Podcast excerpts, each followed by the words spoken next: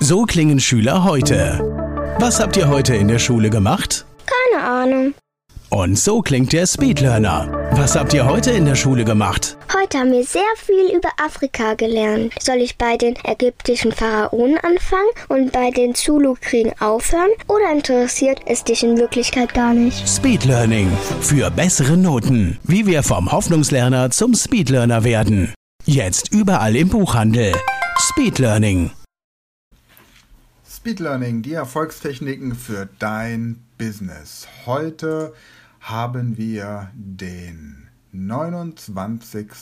Dezember 2019. Mein Name ist Sven Frank und dies wird die letzte Podcast-Folge im Jahr 2019 sein. Und wie das immer so ist, man nimmt sich fürs neue Jahr bestimmte Dinge vor.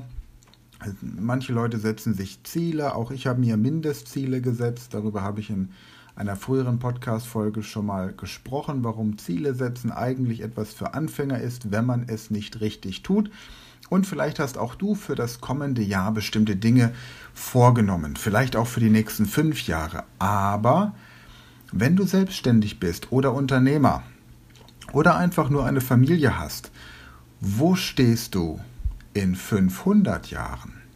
Hast du dir schon einmal Gedanken darüber gemacht, wo deine Familie, deine Nachkommen, aber auch dein Unternehmen, deine Firma, der Betrieb, den du aktuell hast, in 500 Jahren stehen soll?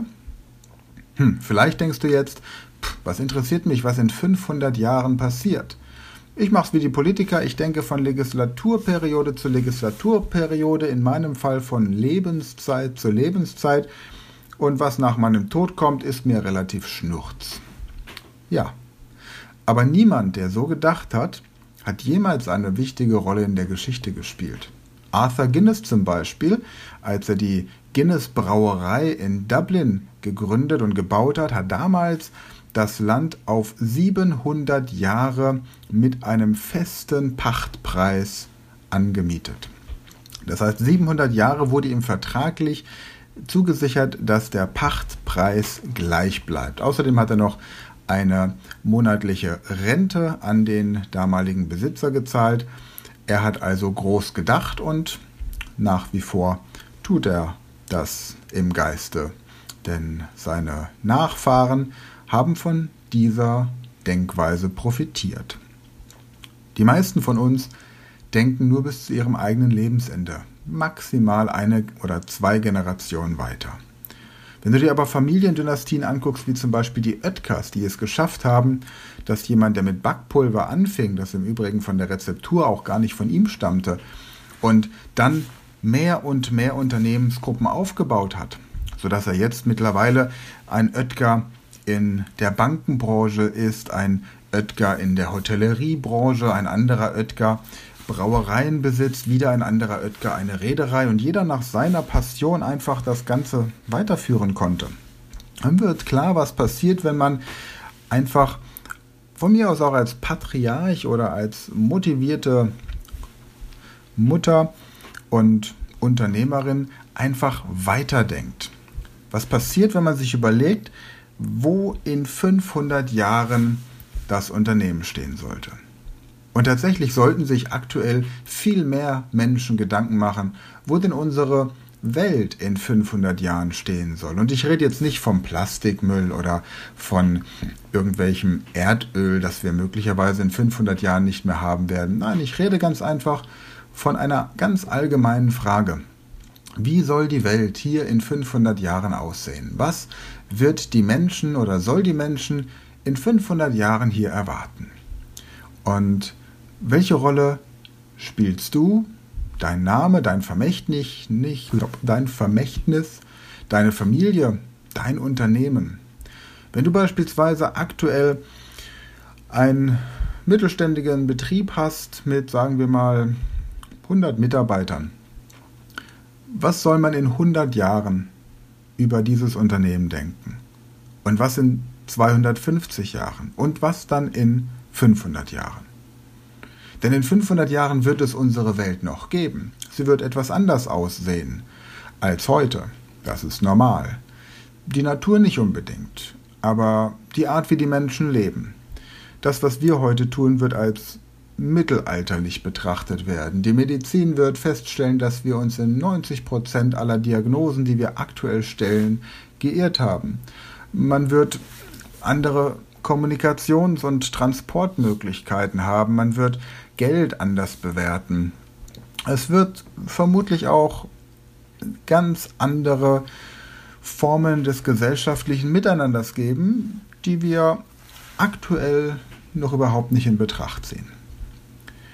Und vielleicht wird die Welt ein bisschen bunter sein als heute, vielleicht ist sie aber auch wieder mehr schwarz-weiß, weil es sich gezeigt hat, dass das vielleicht der praktikablere Weg auf Dauer ist. Wir wissen also nicht, was die Welt bringen wird, ob wir zum Mars fliegen oder ob wir Touristen auf den Mond schicken, ob wir das überhaupt wollen. Das Einzige, was wir wissen, ist, es wird eine Geschichte geben. Und wir, die wir heute leben, sind Teil dieser Geschichte. Und nun kannst du dir sagen, es ist mir völlig Wurst, ob man sich in 500 Jahren an mich erinnert. Es ist mir auch völlig Wurst, ob man sich in 100 Jahren an mich erinnert. Was dir aber nicht Wurst sein sollte, ist die Art, wie du heute an morgen denkst. Die Entscheidungen, die du heute triffst, für dich, für deine Familie, für dein Unternehmen. Denn wenn du nur bis zu deiner Lebensendzeit, bis zu deinem eigenen Ableben denkst, dann bedeutet das, dass du deinen Möglichkeiten tatsächlich von Anfang an eine Grenze setzt. Du wirst niemals auf die Idee kommen, in Dimensionen zu denken, die tatsächlich das Potenzial haben, 500 Jahre in die Zukunft zu gucken. Du wirst niemals für etwas dermaßen brennen, dass Menschen, die dich mit 70 oder 80 Jahren kennenlernen, das Gefühl haben, als junge Menschen deine Vision weitertragen zu wollen. Warum das wichtig ist? Nun, ich weiß nicht, ob es wichtig ist. Aber ich weiß, dass Menschen, die über ihre Lebenszeit hinaus planen und denken, ganz anders wirken, viel mehr aufnehmen, viel mehr lernen, viel mehr Begeisterung haben, andere Menschen mitreißen, Menschen, die über ihre eigene Lebenszeit hinausdenken, bewegen einfach mehr, sind weniger lethargisch und sind vor allem dynamischer, gesünder, leistungsfähiger im Kopf und im Körper.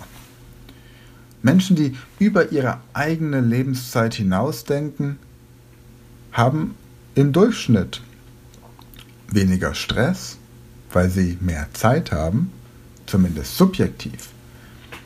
Sie haben angenehmere Beziehungen, weil sie wissen, dass die Menschen, mit denen sie aktuell zusammen sind, noch über viele, viele Jahre zusammenleben werden.